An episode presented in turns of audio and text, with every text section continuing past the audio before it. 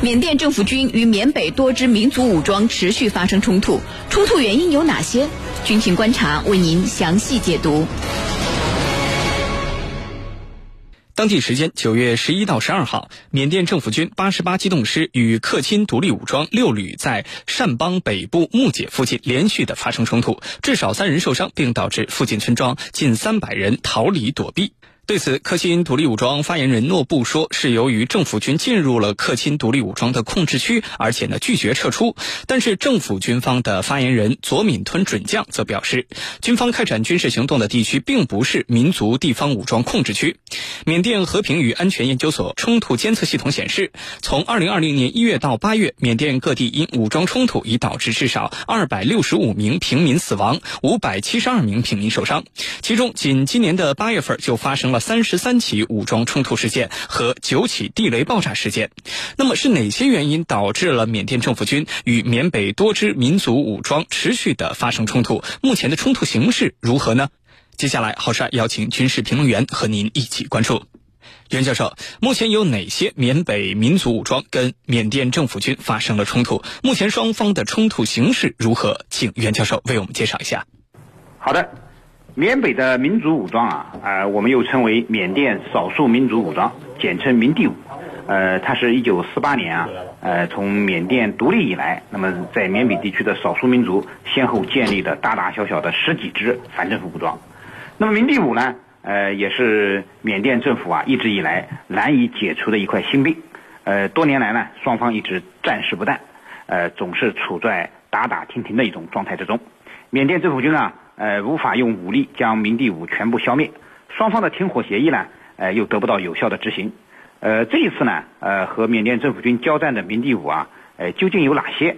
呃，实际上新闻报道中并没有详细的说明，只是报道了战事发生的地点在呃缅北呃善邦的北部地区，而正式对外发言宣称和政府军发生战事的民地武，也只有克钦独立武装和德昂民族武装这两支。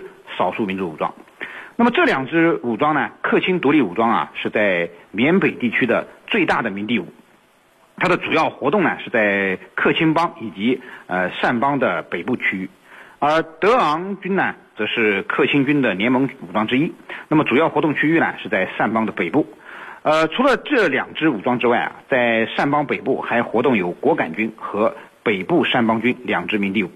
呃，虽然新闻中啊并没有报道他们和政府军发生了冲突和交火，但是呢，从缅甸政府军此次进攻的区域来看呢，他们也免不了会和缅甸政府军发生正面的冲突。呃，至于说目前缅北的形势还是比较复杂的。呃，目前来看呢，缅甸政府军啊对民地武采取的策略呢是边打边谈，分而治之的策略。前期呢，缅甸政府军啊和果敢民主同盟军、德昂民族武装以及克钦独立军这三支民地武呢，呃，分别达成了停火协议。同时呢，呃，他又宣布啊，若开军为恐怖组织，对若开军进行了大规模的清剿行动。呃，若开军呢，主要是在善邦的东部地区。那么，其他三支民地武呢，在这种情况下啊，呃，唯恐唇亡齿寒，所以呢，呃，又纷纷支持若开军。那么这样呢？才使得停火协议又成了一纸空文，缅北战事再起，后续呢恐怕还会有进一步恶化的趋势。呃，主持人，好，谢谢袁教授。根据缅甸和平与安全研究所的冲突监测系统显示，今年的八月份，缅甸就发生了三十三。今年八月份以来，缅甸就发生了数十起，具体是三十三起武装冲突和九起地雷爆炸事件。我们注意一个时间节点，就是今年八月份。为什么偏偏是八月份以来？因为八月份缅甸召开了新的一届所谓的二十一世纪冰龙会议。这个二十一世纪冰龙会议呢，我们最近也完成了一个课题，就是这个会议它到底起什么样的作用，在缅甸的和平进程当中扮演什么样的角色？但是很遗憾的是，今年的二十一世纪冰龙会议呢，参加者寥寥无几。尽管呢，一方面是因为疫情，但是更主要的是，那些少数民族武装的代表没有被邀请与会，或者说他们自己不愿意出席这样的会议。那么这就带来一个问题：你二十一世纪冰龙会议是模仿昂山素季的父亲当年所搞的冰龙会议，就是要继续来推进缅甸的和平进程。但是呢，那些有话语权、有较强的实力的少数民族武装，你却没有把他请来，或者他们不愿意来出席，那就带来一个问题：那这个和平进程有多大的意义呢？而恰好呢，八月份以来发生了这么多起袭击事件，那我认为它不是偶然的，那就是这里头又有两个方面的原因。第一，少数民族武装以此来显示自己的存在，就是你不带我玩，那么我用武装袭击来表明我仍然存在着。而对军方来说呢，就是另外一方面，第二个方面。对军方来说，军方需要牢牢的控制住国家的军事，这个军事大权。因为缅甸呢，它这个情况非常特殊，它推行的是二元权力结构。对军方来说，要显示自己的权威，那必须要靠枪杆打出来。因为缅甸军方说了一个国家只能有一支武装，而在我们缅甸有那么多的武装。组织存在，这是不合理的、不合适的，一定要以武力来进行清剿。所以这种理念的冲突导致了双方发生这个新的武装冲突和地雷爆炸事件。那么讲到这儿呢，可能居民朋友们非常的不理解，因为我们总是拿着我们的国情去衡量别人。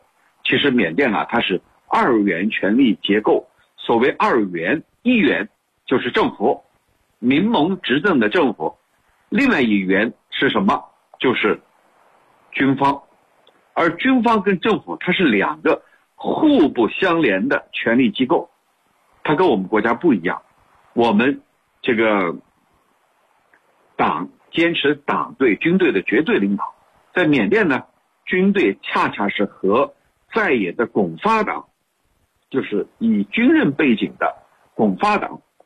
他们之间是有关联的，而民盟政府呢，他跟军方没有任何瓜葛，因此，这就啊，这就带来另外一个问题，就是二元权力结构，谁说了算？谁在为这个权利而战斗？那就是这个军方，因为还有一两个月。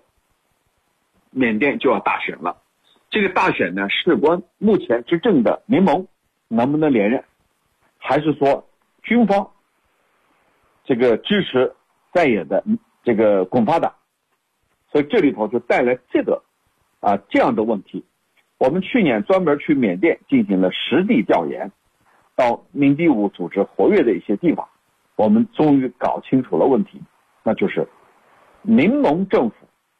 没有军权，而军方呢，他忠于在野的拱发党。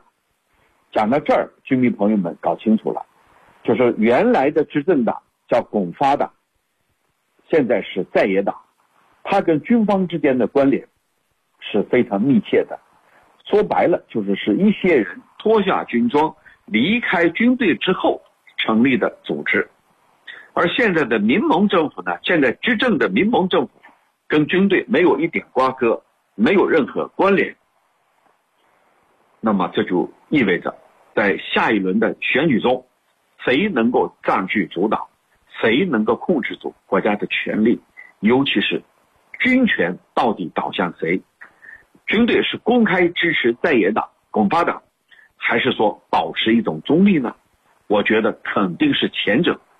军方一定会支持拱发党，企图重新执政，这就带来一个新的问题，那就是要以战争的形态来让缅甸的民众知道军方在国家的影响力，军方在国家安全当中的重要作用，以此来提醒即将参加选举的老百姓们，到底你该在选举中支持谁？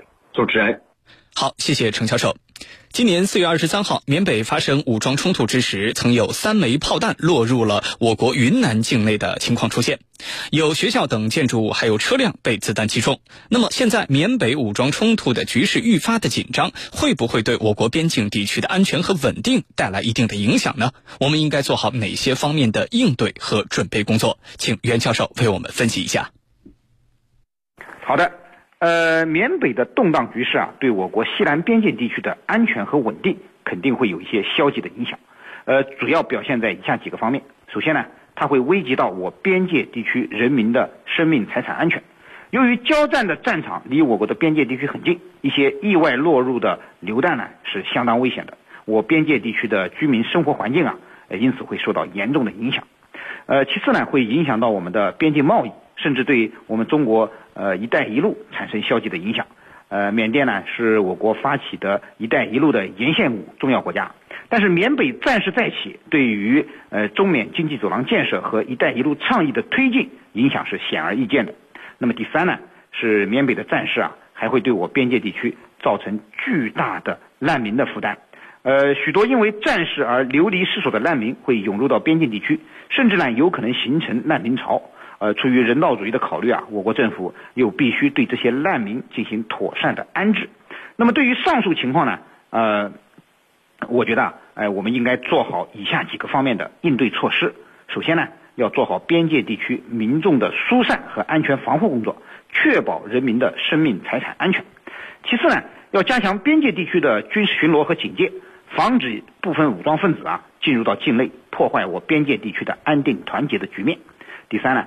就是要尽力做好促和的工作，呃，武力啊肯定是解决不了缅甸的问题的，呃，我国政府啊可以从外交的层面展开斡旋，为双方和谈实现停火创造条件。毕竟啊，实现缅甸国内和平不仅对缅甸各族人民有利，对中缅关系的发展、中缅经济走廊建设都是有益无害的。那么第四呢，还要做好救助难民的准备工作，要在边界地区呢，呃，划定指定的地区来安置难民。那么准备好足够的物资呢？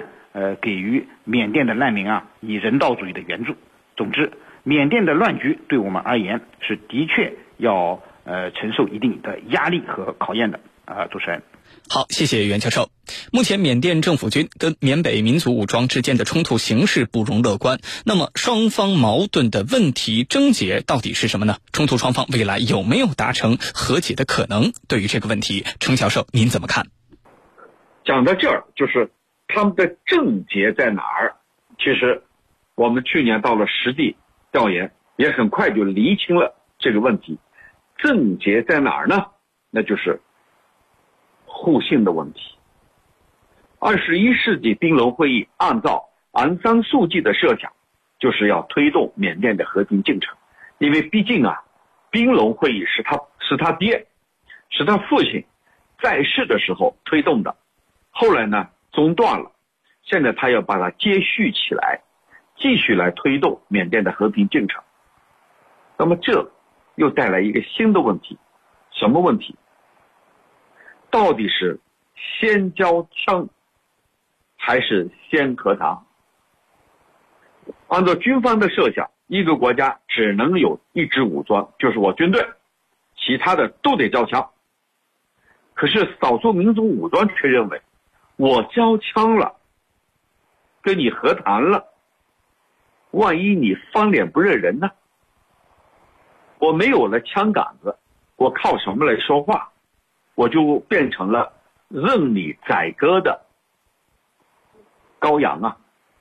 所以这里头存在的是互信问题，而缅甸呢，在缅甸这个国家却有着大缅族主义的这种倾向。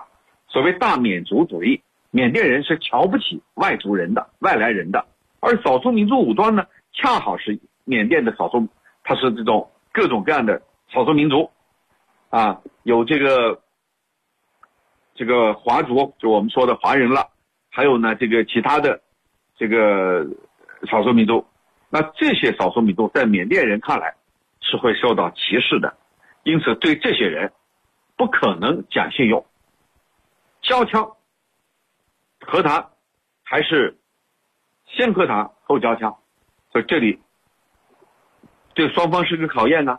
民地五就是少数民族武装，简称民地五，就始终不相信你缅甸政府会兑现承诺，何况还有军方横杠在里头。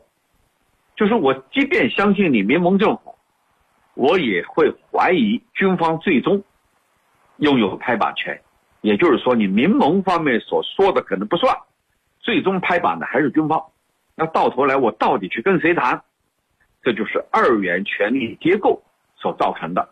呃，这里我个人的体会啊，有这么几点：第一，这个军方跟民盟执政的政府到底谁说了算？对少数民族武装来说，我该听谁的？第二。双方的这种谈判，我这个该不该相信你？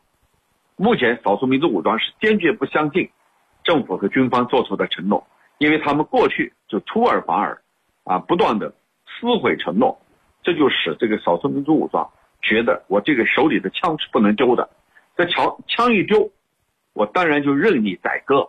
我有了枪，我说话的底气也不一样。况且我这一块呢，可以分割开来。啊，山高皇帝远，因此这才是问题的症结，就是两个字：互信。我不相信你，啊，你说一个国家只能拥有一支武装，理论上是正确的，但是你怎么来确保我的高度的自治？我所有的权利，谁来保障我？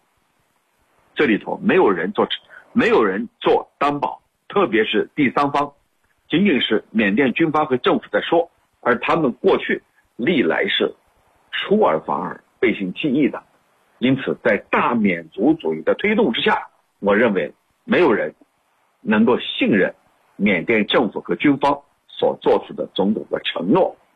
主持人，好，感谢我们两位军事评论员的精彩解读。